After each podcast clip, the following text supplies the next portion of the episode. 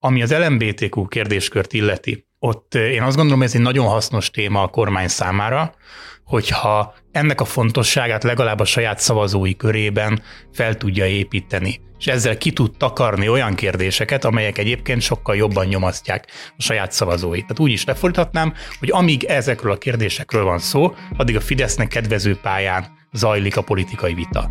Mi érdekli a magyarokat a mindennapokban? Mik a legfőbb problémák, félelmek és remények a magyar társadalomban? És végtére is, ugyanabban az országban, ugyanazokkal a gondokkal éle a két politikai oldal, még ha a megoldásokban nem is értenek egyet. Ezekre a kérdésekre ad választ Magyarország probléma térképe, amelyet 2023-ban is a Policy Solutions és a Friedrich Ebert Stiftung készített el. A tanulmány azonban sokkal komplexebb képet ad a magyar társadalomról annál, mint hogy kit és mi frusztrál a leginkább. A mai adásban ennek járunk utána. Vendégem Bíró Nagy András, a Policy Solutions igazgatója, üdvözöllek a stúdióban.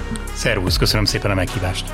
Én Nagy Iván László vagyok, ez pedig a Főke, a HVG közéleti podcastja.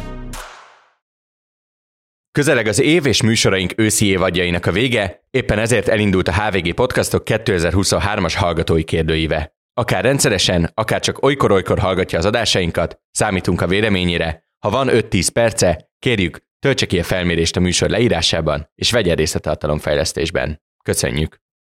András, nagyon szépen köszönöm, hogy itt vagy, vágjunk is bele. Továbbra is nem meglepő módon a megélhetés van a magyarországi problémalista legelején. De hogyan alakította át az elmúlt egy, azért a tavainál jóval kimerítőbb, gazdasági értelemben kimerítőbb éve ezt a teljes listát? Mik azok a dolgok, amelyek idén jobban foglalkoztatják az embereket, mint mondjuk tavaly ilyenkor? Azért jó, hogy a ilyen típusú kutatásokat nem csak egy éves távlatban, hanem sok éves távlatban is csinálunk, mert így nem csak egy éves kontextusba tudom helyezni a trendeket, hanem szerintem érdemesebb talán még egy pre-covid, post-covid összehasonlítást tenni. Ugyanis ha egy éves szinten nézzük a Magyarország probléma térképét, akkor azt mondhatjuk, hogy nagyjából stabilitás jellemzi, tehát azok a dolgok, amelyek, amelyeket most mértünk, és amelyeket közelmúltban publikáltunk, azok igazából már a magyarok probléma térképének az élére kerültek tavaly is. Így a megélhetési válságra gondolok, a túl magasak a megélhetés költségei, alacsony a fizetésem típusú eh, panaszokra. Eh, azonban, ha a nagy képet nézzük több éves távlatban, akkor az igazi változás az valamikor a COVID alatt, COVID alatti gazdasági válság idején köszöntött be. Ugyanis 2019-ben, ami az utolsó eh, COVID előtti teljes év volt, akkor még a méréseink szerint a megélhetés költségei még csak a hatodik helyen voltak a magyarok problématérképen. Nagyjából a COVID...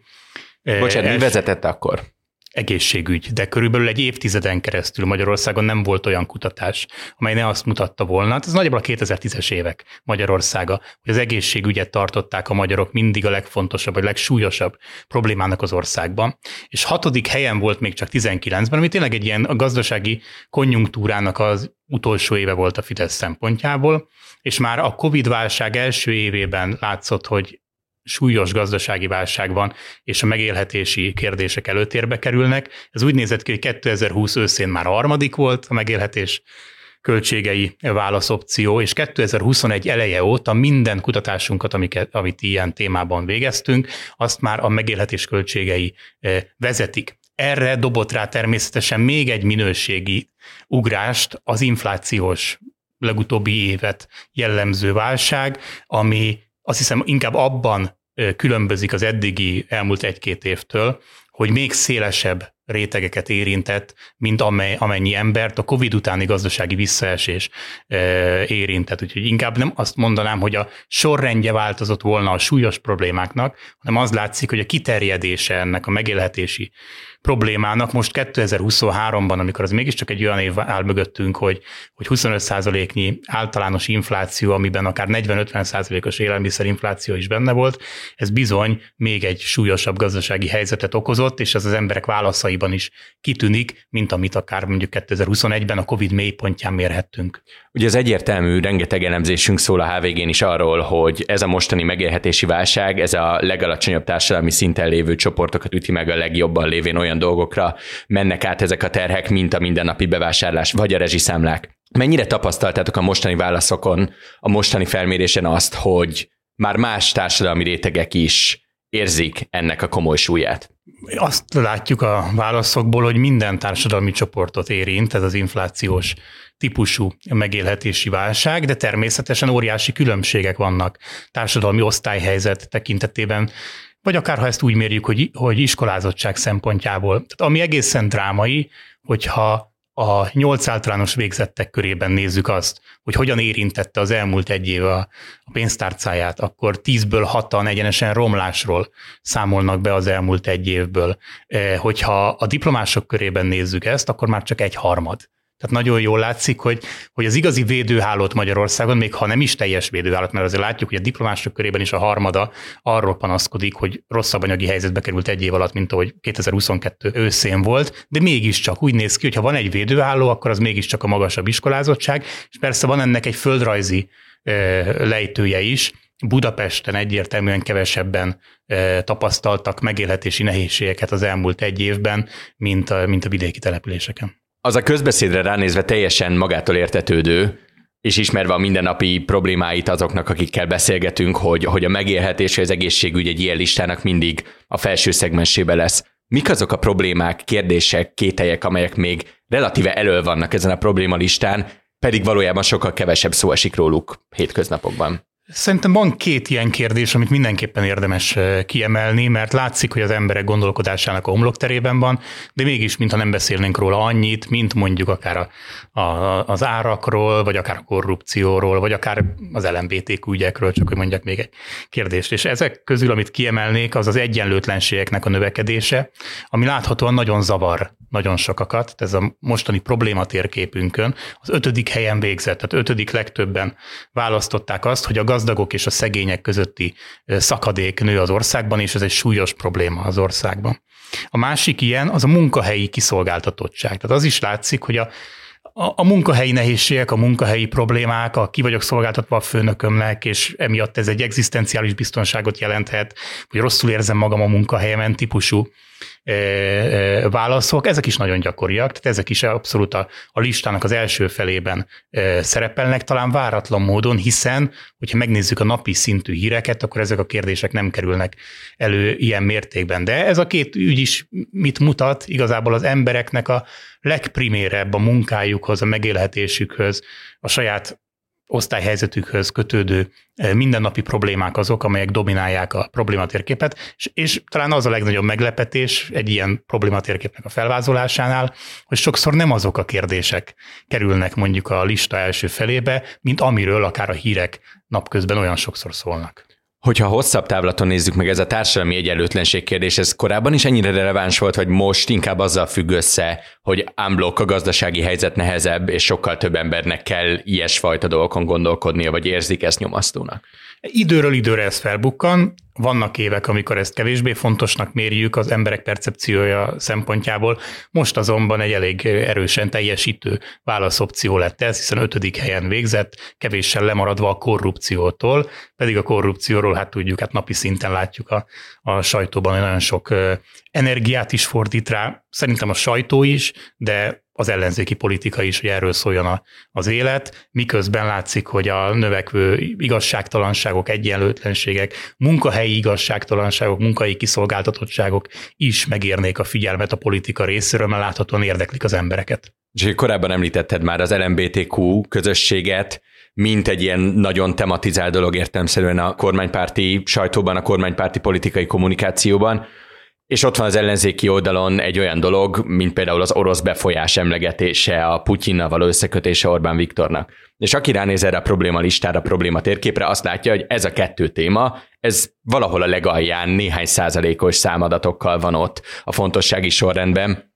Te mivel magyarázod ezt a jelenséget? Ezt megnézve politikai pancsersége erre építeni egy kommunikációs stratégiát, vagy miközben ezek nem annyira releváns témák, ezekre fel lehet húzni olyan emocionális narratívákat, amelyek viszont a sajtóban, médiában jól használhatóak? Érdemes külön választani az orosz befolyás témakörét és az LMPTQ ügyet is, hiszen az egyik ugye az ellenzéknek egy fontos kommunikációs ügye már régóta, másikra pedig konkrét kormányzati kampányok épülnek. Én azt hiszem, hogy a, azért nem meglepő, hogy az orosz befolyás kérdése alul szerepel, hogyha más kérdésekkel vetjük össze. Tehát nem az, hogy önmagában nem gondolják-e róla, hogy a kormány rossz állásponton van, vagy jó állásponton van. Tehát nem az a kérdés, hogy ebben van-e markáns vélemény, hanem az a kérdés, hogyha mellé tesszük azt, hogy egyébként fontosabb kérdés-e, mint például az, hogy magasak az árak, mint az, hogy rossz minőségű vagy alacsony színvonalú az egészségügy, hogy nőnek az egyenlőtlenségek és nagy, nagy a korrupció az országban, akkor ezekhez képest hol van? És talán a meglepetés az, talán sokaknak is, hogy a külpolitikai kérdéseket az emberek egyszerűen nem kezelik olyan súlyjal, relatív súlyjal, mint ahogy kezelik a mindennapi megélhetésükhöz kapcsolódó, sokkal primérebb, basic e, dolgokat. Tehát az látszik, és erre már szintén csináltunk tematikusan is korábban más kutatásokat, meg kifejezetten külpolitikai attitűdökkel is foglalkoznak. Az embereknek igenis van erről véleményük, igenis van ebben ellen elégedetlenség, tehát én nem mondanám azt, hogy az ellenzéki politika rossz helyen jár, amikor azt gondolja, hogy itt van támadási felület a kormány politikájával szemben, a valóságot, a kiózanító valóságot az hozza meg, hogy valójában ez számít-e a legjobban az embereknek, mert ebbe azt látjuk, hogy még az ellenzéki szavazók körében is az utolsó helyek egyikén végzett az orosz befolyásnak a kérdése. Tehát itt a tévút az nem az, hogy ezzel foglalkoznak, hanem az, hogy például a 22-es választási kampányban Orbán Viktor montázsolják össze Vladimir Putyinnal, is nem azokat a problémákat teszik föl egy plakátra, egy program elejére, mint amik valójában egy ilyen problématérképen elő vannak. Szerintem a mostani problématérképünk is egy jó bizonyíték arra, hogy a 22-es ellenzéki kampány mennyire el volt tévedve, főleg ennek az utolsó heteiben, amikor ugye a háború kezdett el mindent e, e, felülírni, mert ott is nem látszik, hogy nem a Magyarország külpolitikai orientációja izgatta az embereket, hanem a primér biztonságvágy. Az, hogy ne rángassák bele az országot senki se háborúba, és a gazdasági következményeit pedig próbálja meg tompítani a mindenkori politikai elit. Akár kormányváltás van, akár nincsen kormányváltás. És nem az volt a kérdés, hogy Európa vagy Oroszország, Magyarország külpolitikai orientációja, hiába ez egyébként egy súlyos és fontos kérdés, és én magam is nagyon sokszor foglalkozom hasonló mondjuk uniós kérdésekkel, vagy politikai kérdésekkel, de látni kell, hogy amikor az a kérdés, hogy ez a legfontosabb, ami eldönti, hogy egy választó kire szavaz, akkor ez viszonylag alul szerepel. Ami az LMBTQ kérdéskört illeti, ott én azt gondolom, ez egy nagyon hasznos téma a kormány számára, hogyha ennek a fontosságát legalább a saját szavazói körében fel tudja építeni, és ezzel ki tud takarni olyan kérdéseket, amelyek egyébként sokkal jobban nyomasztják a saját szavazóit. Tehát ott én azt gondolom, hogy egy olyan funkciója van az LMBTQ témakörnek, amelyben egyébként a saját tábora teljes mértékben egyet tud érteni a Fidesz-szel. Nincs olyan probléma, hogy, hogy, hogy a többség ne lenne a Fidesz oldalán ezekben a kérdésekben, bár teszem hozzá csökkenő ez a, ez a konzervatív többség már ezekben a kérdésekben is az országban.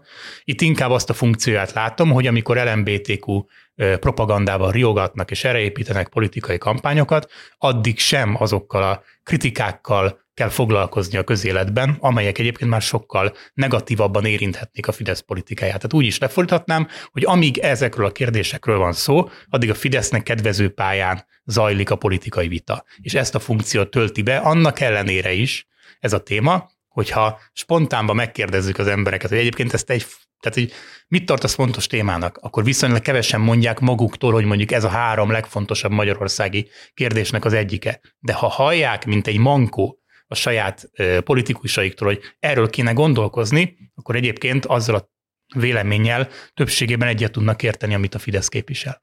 Ugye egy másik társadalmi kérdés, amely tematizálta az elmúlt egy-két évet Magyarországon, az az oktatásnak a helyzete volt. És aki ránéz most a probléma térképre, az azt látja, hogy a kormánypártiaknál mindössze 9% mondta égető kérdésnek a közoktatást, és azoknál az ellenzékieknél, ahol azért láttuk, hogy rendesen összecsengett az ellenzéki gondolkodás az oktatáspárti tüntetéseken való részvétellel, felszólalással, stb.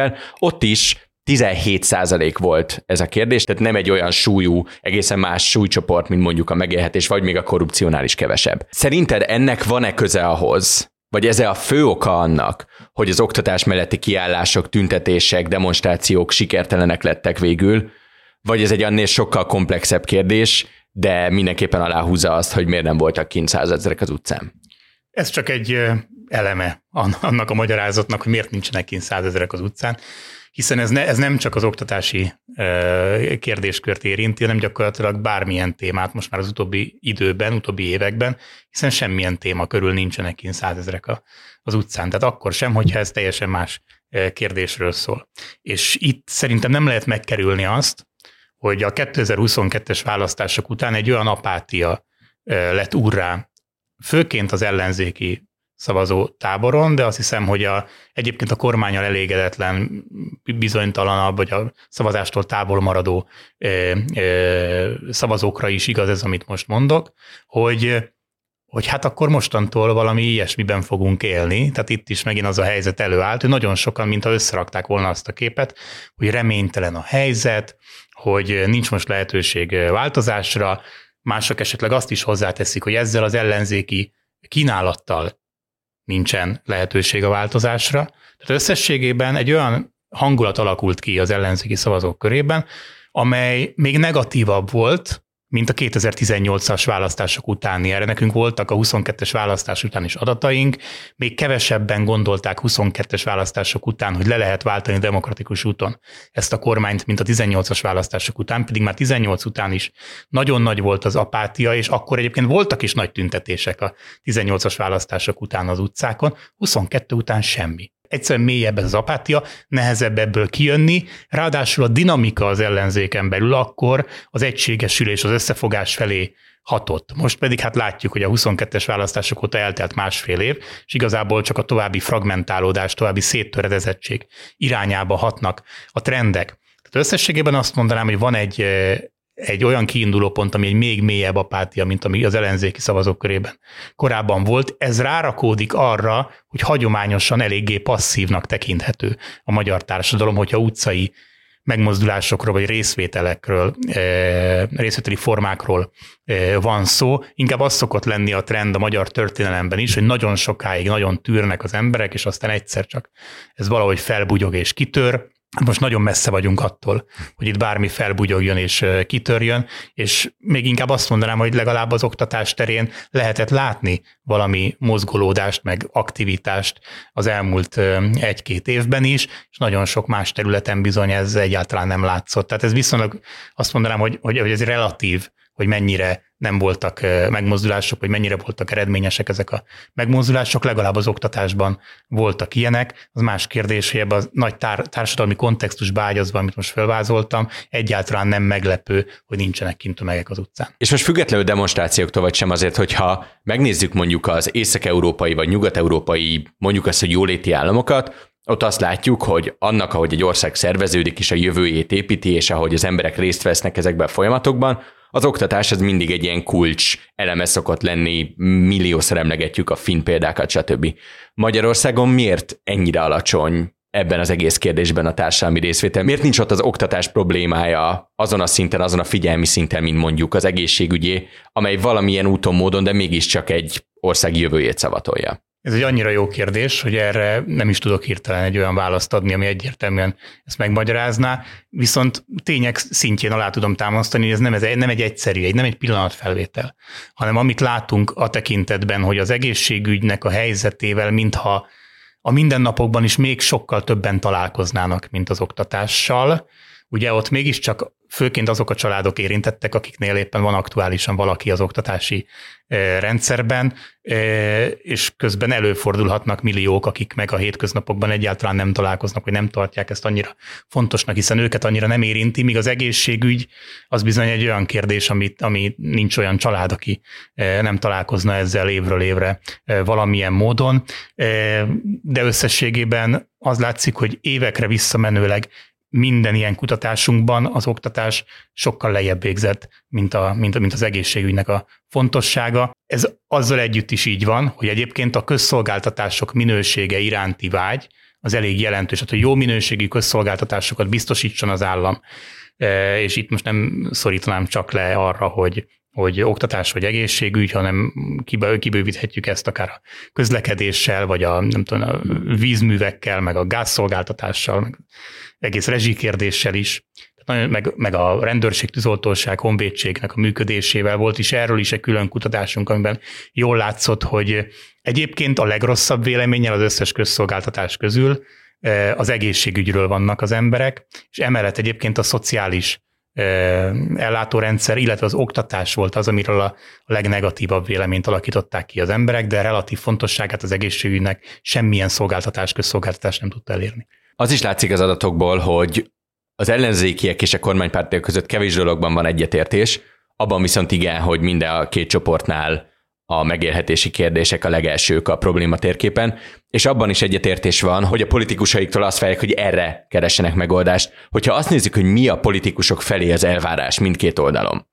milyen különbségeket találunk az első helyet leszámítva, és lehet, hogy ez egy bonyolultabb kérdés, de kíváncsi vagyok, hogy valahogy a számadatok ezt megtámogatják-e hogy az a fajta kiábrándultság, ami az ellenzéki oldalon az ellenzéki politikusokkal, résztvevőkkel, pártokkal szemben, az hogyan mutatkozik meg az ő elvárásaikban, mi az, hova teszik a lécet most egy kompetens ellenzéki politikusnál azok, akik egyébként nem szeretnék, hogy az Orbán rezsim legyen hatalmon? Az, az látszik az ellenzéki szavazók körében, hogy van egyfajta alapvető elkeseredettség, és, és igazából mindent azon a prizmán keresztül néznek, és ez is összeköti őket, hogy, hogy mindegy, hogy hogyan, de valahogyan Orbán Viktort váltsák le. Tehát amikor az elvárások spontán módon kerülnek megkérdezésre, tehát nem úgy, hogy fölteszünk egy listát, és akkor válasszák ki a listáról, melyek a fontos ügyek, hanem ezt mindig többféle módon kérdezzük, és így van arra is lehetőség, hogy spontán mondjon valaki egy választ. Akkor míg a fideszeseknél az volt a jellemző, hogy konkrét ügyekről beszéltek, hogy mivel foglalkozon a kormány és ott tényleg az inflációval foglalkozzanak, az 65%-a mondta a fideszeseknek top 3-ba, hogy azzal kéne foglalkozniuk. És azt követően is ügyekről volt szó. Addig az ellenzékieknél azt láttuk, hogy minden harmadik válaszadó valami olyan általánosságot fogalmazott meg spontán módon, hogy mindegy, hogy mit csinálnak, csak váltsák le a kormányt. Csak, csak, csak valahogy küldjék el Orbán Viktor típusú nem konkrét válasz volt, hanem hogy mi a feladat és mi az elvárása. Gyakorlatilag úgy voltak vele az ellenzéki szavazók, hogy mindegy, csak találják meg azt az utat, ahogy le lehet váltani a mostani kormányt és a miniszterelnököt. Természetesen, hogyha konkrét ügyekről van szó, akkor ahogy említetted, mindent visz az, hogy foglalkozzanak azzal, hogy az inflációt le kell szorítani, de azért van egy nagyon erős különbség a két tábor között, és az a korrupciónak az érzékelése, és az, hogy az ellenzéki szavazók körében bizony a korrupció az egy kúrens ügy akkor, hogyha ezt spontán maguktól mondják, akkor is, és hogyha választhatnak különféle lehetőségek közül, akkor is ott van a top 3-4 ügy, ügy között mindenképpen. És ez szerintem azért fontos, mert van ma a magyar közéletben egy olyan vélekedés, inkább úgy mondanám, hogy kettőféle vélekedés. Az egyik, ami azt mondja, hogy a korrupció az nem számít a magyar politikában, mert már úgyis mindenki beáraszta, már senkit nem érdekel. Ez az egyik vonulat. A másik vonulat, meg igazából megint a 22-es választási kampányhoz kell, hogy visszakanyarodjak, amely meg azt gondolta, hogy a korrupció a legfőbb tematika, amin keresztül le lehet győzni ezt a jelenlegi rezsimet. Tehát van ez a, van ez a végletesség, hogy az egyik, hogy mindent erre építünk, a másik meg az, hogy ez már nem érdekel senkit, és emiatt már itt nem, nem érdemes erre semmilyen stratégiát építeni. És az adataink szerintem azt mutatják meg, hogy az igazság valahol a kettő között van. Tehát az igaz, hogy a Fidesztől emiatt már nem fognak távozni szavazók, hiszen aki korrupció miatt távozni akart, annak már volt rá lehetősége. Az elmúlt bő évtizedben elég, eléggé, nyugodtan mondhatjuk, hogy bőven eh, hétről hétre, évről évre ez mindig ugye eh, adottság, hogy tele vagyunk ilyen korrupciós ügyekkel. Viszont az ellenzéki szavazókat meg nagyon is mozgósítja és nagyon is érdekli. Tehát abból a szempontból nézve, hogy viszont hogy, hogy hogyan lehet elvinni az urnákhoz az ellenzéki szavazókat, akkor is, ha mondjuk elégedetlenek a saját politikai vezetőikkel, akkor arra egyébként továbbra is látszik egy nagyon erős igény, hogy a korrupcióval foglalkozzanak, és tehát nem, ne csak mellé, nem csak a megélhetési kérdésekkel, ne csak azzal, hogy legyen több a fizetése az embereknek, és legyenek alacsonyabb az árak, meg legyen esetleg jobb minőségű az egészségügy, hanem az ellenzéki szavazóknak a horizontján nagyon is fönt van az, hogy a korrupció elviselhetetlen mértékű ebben az országban, és tenni kell ezzel valamit. Ez talán egy olyan dolog, ami túl reprezentált a Fidesz, vagy a ellenzéki szavazók körében, míg a Fideszes szavazók körében azt tapasztaljuk, hogy a migrációs tematika az még mindig él. Az össztársadalmat nézve azért nagyon sokat veszített az erejéből, ahhoz a csúcsidőszakhoz képest, ami a 2015-től mondjuk olyan 18-ig, 19-ig azért nagyon erősen dominálta a magyar közéletet, és lehet mondani, hogy a, a Fidesz kampányainak az első számú témája volt. Ez egyrészt most már nem a Fidesz kampányainak az első számú témája, és ez meg is látszik a számokon, Viszont a Fideszes szavazók körében még az ötödik helyen végzett a migráció kérdése, tehát a migrációtól való félelem, és ez mennyire súlyos probléma. Tehát azt mondanám, hogy a Fideszes szavazók körében viszont amellett, hogy beszélünk az árakról, beszélünk az egészségügyről, amellett eh, nagyon ott van Eh, ez a kérdéskör is. Félelem attól, hogy a szomszédságukba valamikor egy, egyszer eh, majd eh, migránsok, bevándorlók fognak beköltözni. És ez azért veszélyes kérdéskör ugye a Fidesz számára, mert a vendégmunkás témakör viszont erősödőben van, és ez egy olyan kérdés, ahol visszaüthet a korábbi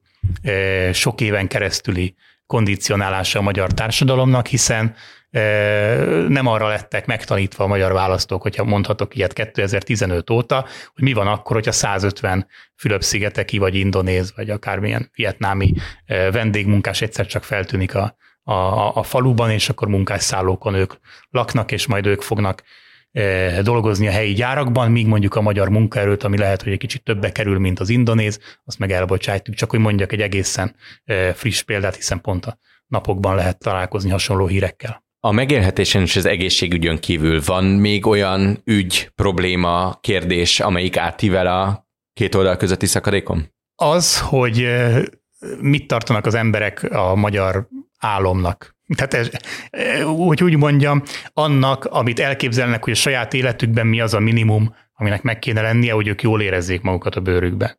És ez átível abszolút a politikai táborokon, ez nagyon-nagyon összefüggésben van azzal, hogy a magyarok elsősorban saját magukra és a családjukra számítanak, és ezáltal elsősorban a családnak a boldogulása, az, hogy csak az egészség legyen meg, meg legyen egy normális fizetésem, és a, és a gyermekeim, unokáim jövője meg legyen biztosítva. Körülbelül ez a nagyon basic. Azért láthatjuk, hogy ez a masztói piramisnak egy nagyon alacsony szintjén van, de amikor sok-sok válasz lehetőség közül azt a kérdést tettük föl, hogy ön szerint mi az a három dolog, amelynek teljesülnie kell ahhoz, hogy ön elégedett legyen az életével, és mi az ön álma, akkor ilyen nagyon primér dolgok merültek föl, és ezek bizony átívelnek szavazótáborokon, amiből jól látszik, hogy tehát a szeretteink féltése, a saját egészségünknek a féltése, és az anyagi bizonytalanságtól való félelem az, a félelem térkép, mondhatok ilyet, amely viszont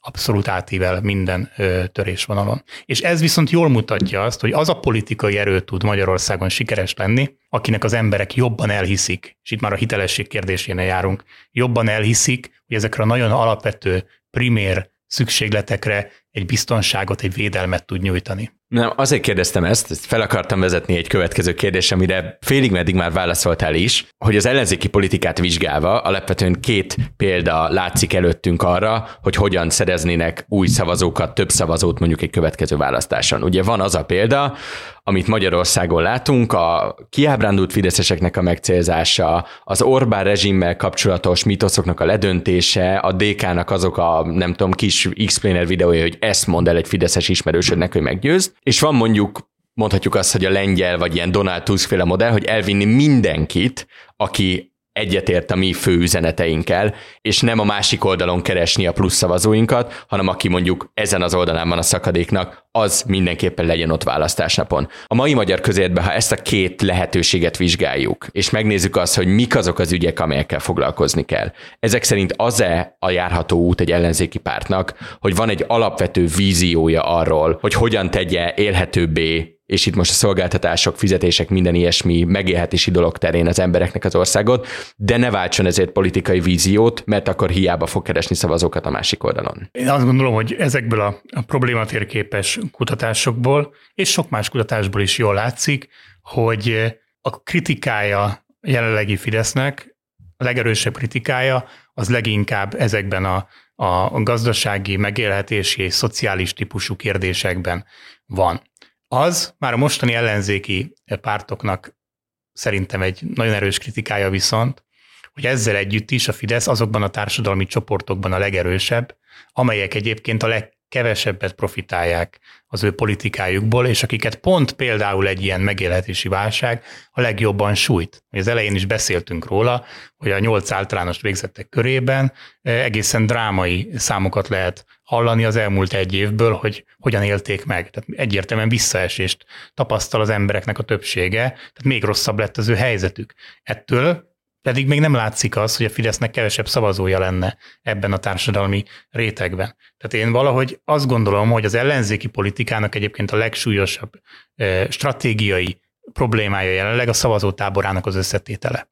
Az, hogy az ellenzéki szavazók jellemzően nagyvárosban, és ezen belül is leginkább Budapesten összpontosulnak, tehát hogy jóval fölül reprezentáltabbak, ugye, mint a, a, a kis településen, és a magasabb iskolázottság felé menve meg fokozatosan nő az ellenzéknek a támogatottsága, viszont a társadalom alsóbb szegmenseiben meg viszont kifejezetten rosszul állnak. Tehát valahogy ez, hogyha onnan nézzük, hogy egy mondjuk azt, hogy egy baloldali politikának mi a természetes tábora, akkor az pont nem általában a, a városi gazdag, gazdag, hát ami a magyar viszonyok között mondjuk a felső 10-20 százalék, hát ez Nyugat-Európában vagy a középosztálynak a szintjét se nagyon éri el ez a, ez a kereseti színvonal, amivel Magyarországon mondjuk a top 20 százalékba be lehet kerülni, de mégiscsak valami ilyesmiről van szó. Tehát, hogy valahogy fel van borulva Magyarországon az, hogy az ellenzéki politika kiket tud elérni, és ezzel párhuzamosan pedig mi lenne valójában a feladat, hogy kiket kéne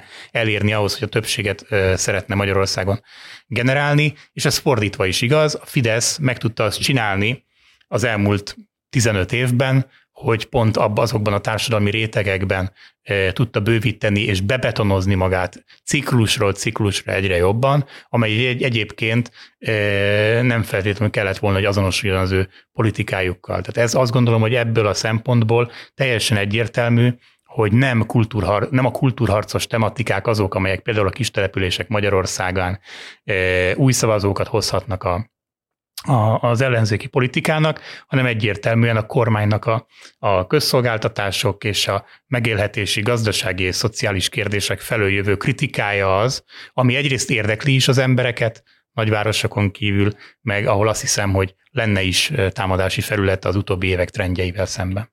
Említetted korábban a félelmeket. Mennyivel borulátóbbak most a magyarok, mint voltak mondjuk egy évvel ezelőtt, és mennyivel borulátóbbak, mint voltak a Covid előtt, amióta azért láttuk, olyan dolgok jelentek meg most a pandémián kívül, mint a háborúk, mint a gazdasági válság, vagy mint például a mesterséges intelligencia. Igen, fontos az is, hogy ezekben a kutatásokban rendszerint ilyen globális veszélyekkel is foglalkozunk, tehát nem csak azzal, hogy Magyarországon közvetlenül milyen hétköznapi problémákkal találkoznak az emberek, vagy a kormányzati kommunikációból mit hallanak, hanem hogy melyek azok a globális veszélyek, amiket érzékelnek, és ezeknek hogyan változik a, a a félelem szintje a magyar társadalomban. És természetesen az látszik, hogy amikor kitör egy háború, akkor, akkor természetesen a háborúktól való félelem az kilő, amikor a Covid a csúcsán volt, akkor a járványoktól való félelem lőtt ki, tehát ez nagyon jó, hogy lehetett így mérni, és így visszatekintve is lehet látni, mikor hagy alább a félelem egy-egy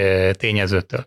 És azt hiszem, hogy amiről talán kevesebb szó esik, az az, hogy ez a háború már másfél éve tart, és míg idén tavaszig azt mondanám, hogy addig, amíg egy éves volt a háború, addig folyamatosan nőtt a háborútól, vagy a belesodródástól való félelem az országban. Az utóbbi fél évben azonban ez alább. Talán valamennyire párhuzamban is azzal, hogy az tapasztalató a hírekben, mintha befagynának a frontvonalak, le is került egy kicsit a napirendről, nem, úgy, nem azt mondom, hogy a háború úgy unblock, de azért messze nem annyi hírszól róla, mint a mondjuk a háborúnak az első évében, és érzékelhető, hogy alábbhagyott a, a, a félelemettől, és visszament valahova oda a háború elejének a, a, a szintjére.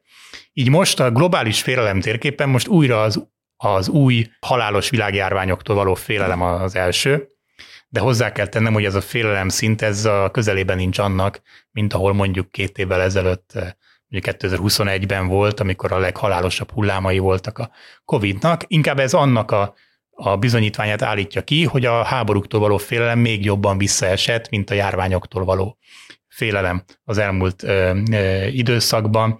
És ami viszont standarden ott van a top 3-ban, az a globális gazdasági válságoktól való félelem. Tehát az látszik, hogy viszont az, hogy begyűrűzik hozzánk valamilyen típusú gazdasági dolog, amiről mi egyébként kevésbé tehetünk itt Magyarországon, ez a típusú félelem, ez bizony erősen megvan. Ami szerintem jelentősen megkülönbözteti etéren viszont az ellenzéki szavazókat a fideszesektől, hogy míg most a fideszesek körében egyértelműen az újabb járványoktól való félelem a legnagyobb globális félelem, ami lehet, hogy váratlan eredmény, de ettől még ez, ez jön ki a számokból. Az ellenzékiek körében viszont az első helyen a demokráciák visszaszorulása globálisan volt a, a, az, ami a, ami a legtöbb említést kapta. Tehát ebben azért látszanak különbségek, hogy azok a fajta trendek, amelyek azt mutatják, hogy, hogy egy ilyen globális visszaszorulásban vannak a demokráciák, és hirtelen itt-ott mindenhol felbukkannak ilyen-olyan autoriter vezetők, ráadásul a magyar miniszterelnök főként ezekkel köt barátságot, és nem a nyugati fejlett demokráciák vezetőivel, a természetes szövetségeseinkkel kvaterkázik, hanem inkább a mindenféle diktátorokkal és autoriter vezetőkkel. Azt hiszem ez az ellenzéki szavazók körében fölértékeli ezt a kérdéskört. Mennyire befolyásolja a világképét, vagy a jövővel kapcsolatos érzéseit valakinek a mérések alapján az, hogy milyen sajtót fogyaszt, milyen médiaterméket fogyaszt. Annyira egyszerűen meghúzható-e itt is a vonal, mint hogy kormánypárti ellenzéki, kormány sajtó, független sajtó, vagy vannak olyan úgymond anomáliák ebben a történetben, mint hogy például a kormánysajtók az egyik része minden héten világháborút kiállt, majd bekapcsolja az ember a televíziót, és azt látja, hogy minden legnagyobb rendben van. Igen, azért vannak olyan dolgok, amelyeket a média buborékok sem tudnak eltitkolni, vagy pedig teljesen letompítani, és ilyen kérdés kifejezetten ez a megélhetési kérdés, az infláció, a magas árak. Az látszik, vagy az, hogy még ezt hozzátenném, hogy vagy pedig annak az érzékelése, hogy valaki meg tudja vonni annak a mérlegét, hogy ő neki jobb lett, vagy, jobb, vagy rosszabb lett az elmúlt évben a, az anyagi helyzet. Tehát ebben azért olyan nagy különbségek nincsenek a között, hogy valaki fideszes médiát fogyaszt nagy dózisban, vagy pedig mondjuk megpróbálja magát bezárni kizárólag egy kormánykritikus médiabuborékban, mert ilyenek is vannak egyébként szép számmal Magyarországon a, a, a kutatásaink alapján. Az látszott, hogy az egyetlen olyan csapat, amely abszolút többségében is romlást tapasztalt a saját helyzetében, az a kizárólag kormánykritikus médiát fogyasztóknak a, a, a, a csoportja volt. Tehát igenis azért számít, tehát hogyha ha, ha nem a propaganda jut el folyamatosan valakinek a buborékjába, hanem, hanem más típusú információk is ö, ott vannak, sőt, esetleg csak más típusú információt fogyaszt, az bizony egy más világérzékelést alakíthat ki. Talán ebben egy érdekességként azért még kiemelném, hogy mindenféle ilyen globális félelem szenáriókat is felvázoltunk, ahogy mondtad itt a mesterséges intelligenciától való félelem, vagy hogy atomháború tör ki, vagy egy újabb, újabb halálos világjárvány tör ki, vagy ilyen hasonlókat is ugye nézegettünk, hogy mit gondolnak róla az emberek, ezek mennyire valószínűek. És ezt bizony keresztbe elemeztük a médiafogyasztással. És ott nagyon érdekes eredmények jöttek ki. Az tűnt ugyanis ki, hogy aki bulvárt fogyaszt nagy dózisban, tehát rendszeres borsolvasó, vagy blikkolvasó, vagy nem tudom, mondhatok-e ilyen konkrét sajtótermék neveket, de ezeknél konkrétan azt tapasztaltuk, hogy úgy unblock a félelem szint magasabb, mint azoknál, akik nem rendszeres médiafogyasztók például. Vagy azok, akik rendszeres TikTok és Insta fogyasztók vagy felhasználók.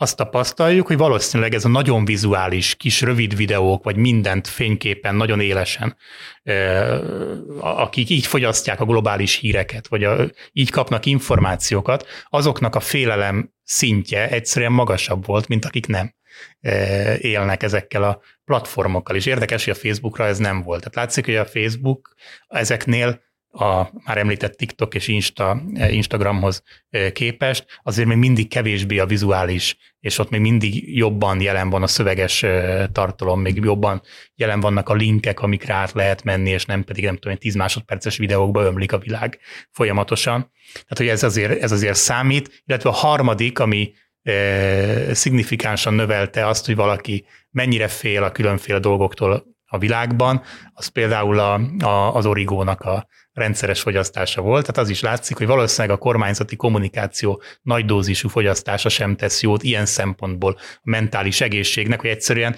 érzékelhető módon jobban fél különféle e, válsághelyzeteknek a bekövetkeztétől, mint aki e, nem ilyen típusú médiákból tájékozódik. Köszönöm szépen, és elértünk az utolsó kérdéshez, ami Szerintem azért nagyon érdekes, mert alapvetően most két táborról beszéltünk gyakorlatilag végig a kutatással kapcsolatban. És újabban egyre többször és többször kell foglalkoznunk azzal a tényjel, hogy valamilyen szinten egy harmadik tényezőként nem a harmadik utas újonnan alakult pártok, hanem a mi hazánk jelent meg ezen a politikai térképen. Végezetül arra lennék kíváncsi, hogy hogyan tudnád körülírni a mi hazánk támogatóit, mik az ő számukra fontos értékek, mik az ő problémáik, és ami ugye talán a leg áthallásosabb kérdés ebbe az egészben, hogy vannak-e torockaiéknek úgymond saját szavazói, vagy akikről beszélünk, mint mi hazák szavazó, azok valójában csak olyan emberek, akik amúgy nyugodt szívvel átszavaznának a Fideszre, hogyha kicsit jobban élnének, vagy hogyha a Fidesz fog meg hangosabban egy kommunikációs vonalat. A mi hazánk szavazótáborának az összetétele az nem olyan egyszerű kérdés, mint ami ennek eh, sokan gondolják így elsőre, hiszen ha csak ránézünk a pártpolitikai térképre, akkor azt gondolhatnánk, hogy a mi hazánk az egyszerűen csak egy Fidesznél is még eh, radikálisabb jobboldali eh, táborra rendelkező csoport lehet csak, hiszen a politikai elitje az ezt képviseli. Ezzel szemben azt látjuk, hogy a mi hazánknak a támogatói sokkal összetettebbek, hátterüket tekintve, sok helyről érkeztek, vannak közte korábbi baloldali szavazók is, vannak olyanok, akik korábban semmilyen pártra nem szavaztak, persze vannak olyanok is, akik Fidesztől érkeztek, vannak tradicionális szélső jobboldali szavazók is, akik a régi jobbiktól érkezhettek, tehát nagyon összetett a történet, és szerintem ezt az is alátámasztja, hogy az ő igazi támogatottság növekedésük arra az időszakra vezethető vissza, amikor ők elsősorban COVID összeesküvés elméletekkel bombázták a, az embereket, arra pedig volt fogadóképes eh, kereslet. A Fidesz eh, pedig nem tehette meg kormányon. Abszolút nem, és nem is, nem is tette meg, sőt, ugye ő ö, vádolta oltás ellenességgel mondjuk az ellenzéket, emlékezhetünk rá, tehát hogy a nagyon mainstream válságkezelő ö, politikákba a, inkább a Fidesznek kellett abban, a, a, a, mint kormányzó erőnek beállnia, és azzal vádolta ugye a, kihívóit, hogy ők azok, akik igazából itt oltás ellenességgel kampányolnak. Nem, aki igazából oltás ellenességgel kampányolt, az ugye a mi hazánk volt, és a korábbi Covid kutatásainkban az kiderült, hogy nagyjából egy olyan 25 a magyar társadalomnak az bizony kőkemény oltásszkeptikus is volt, meg lezárás ellenes is. Tehát azok a, azoknak a politikáknak a piacán, ez a párt, amely csak azt a célt tűzte ki magának, hogy 5%-kal jusson be a parlamentbe, valóban egy olyan társadalmi csoportot célzott, ahol, ami egy sokkal nagyobb társadalmi csoport volt ennél, és egyedül volt a placom. És akiket ott meg tudtak szerezni, azok nem hardcore szélső jobboldali szavazók, hanem azok minden típusú szavazók voltak, akik azt gondolták, hogy ebben a kérdésben nagyon tudnak azonosulni a mi hazánkkal, és egyébként ezek a, a, a Covid-dal kapcsolatos elméletek vagy álláspontok jelenthették akár a kapudrogot más olyan elméletekhez, meg koncepciókhoz, összeesküvés elméletekhez, amelyeket egyébként a mi hazánk előszeretettel eh, képvisel. Amit még hozzátennék, hogy viszont a gazdaságpolitikájukban egy csomó baloldali elemet is lehet látni mi hazánknak, ez pedig alkalmas lehet kifejezetten a vidéki e, kis településeken élő, egyébként gazdaságilag inkább baloldali válaszokat váró, de kulturálisan konzervatív szavazóknak, hogy találjanak maguknak egy új pártot, és ez a mi hazánk. Tehát összességében azt mondom, hogy nem lehet ezt olyan könnyen leírni, hogy ez a Fidesztől egyértelműen egy jobbra álló e, párt a szavazótábor összetételében. És ezt két dologgal szeretném alátámasztani. Az egyik, hogy amikor vizsgáltuk a szavazótáborok összetételét mondjuk kulturális konzervativizmus szempontjából, akkor kiderült, hogy a Fideszes tábor egyébként konzervatívabb, mint a mi hazánkos. Ez egy tavalyi kutatásunk, amelynek az volt a címe, hogy Magyarország értéktérképe 2022-ben. Világosan látszott, hogy a legkonzervatívabb szavazótábor Magyarországon az nem a mi hazánk, hanem a Fideszes tábor. És egy utolsó dolog ehhez az euroszkepticizmus kérdése például. Tehát az látszik ez, ebben a kérdésben is, hogy bár a, a mi hazánkosok körében is e, körülbelül minden ötödik szavazó egyébként kilépne az EU-ból egyenesen, mi méréseink szerint a mi hazánkosok körében 22 százalék a Magyarország kilépésének a, a támogatottsága, de a fideszesek körében ez is magasabb volt.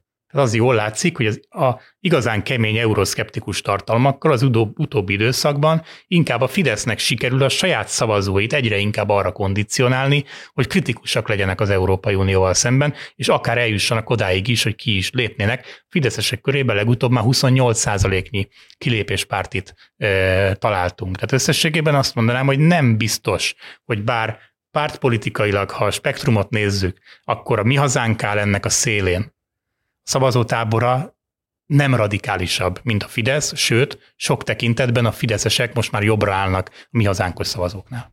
András, nagyon szépen köszönöm. Köszönöm szépen a lehetőséget. A hallgatóinknak pedig köszönjük szépen a figyelmet, kérjük, ne felejtsék el kitölteni hallgatói kérdőívünket a leírásban. A fülke hamarosan folytatódik, addig is iratkozzanak fel a HVG podcastokra és kapcsolják be az értesítéseket, hogy egyetlen adásunkról sem maradjanak le. Én Nagy Iván László vagyok, viszont hallásra!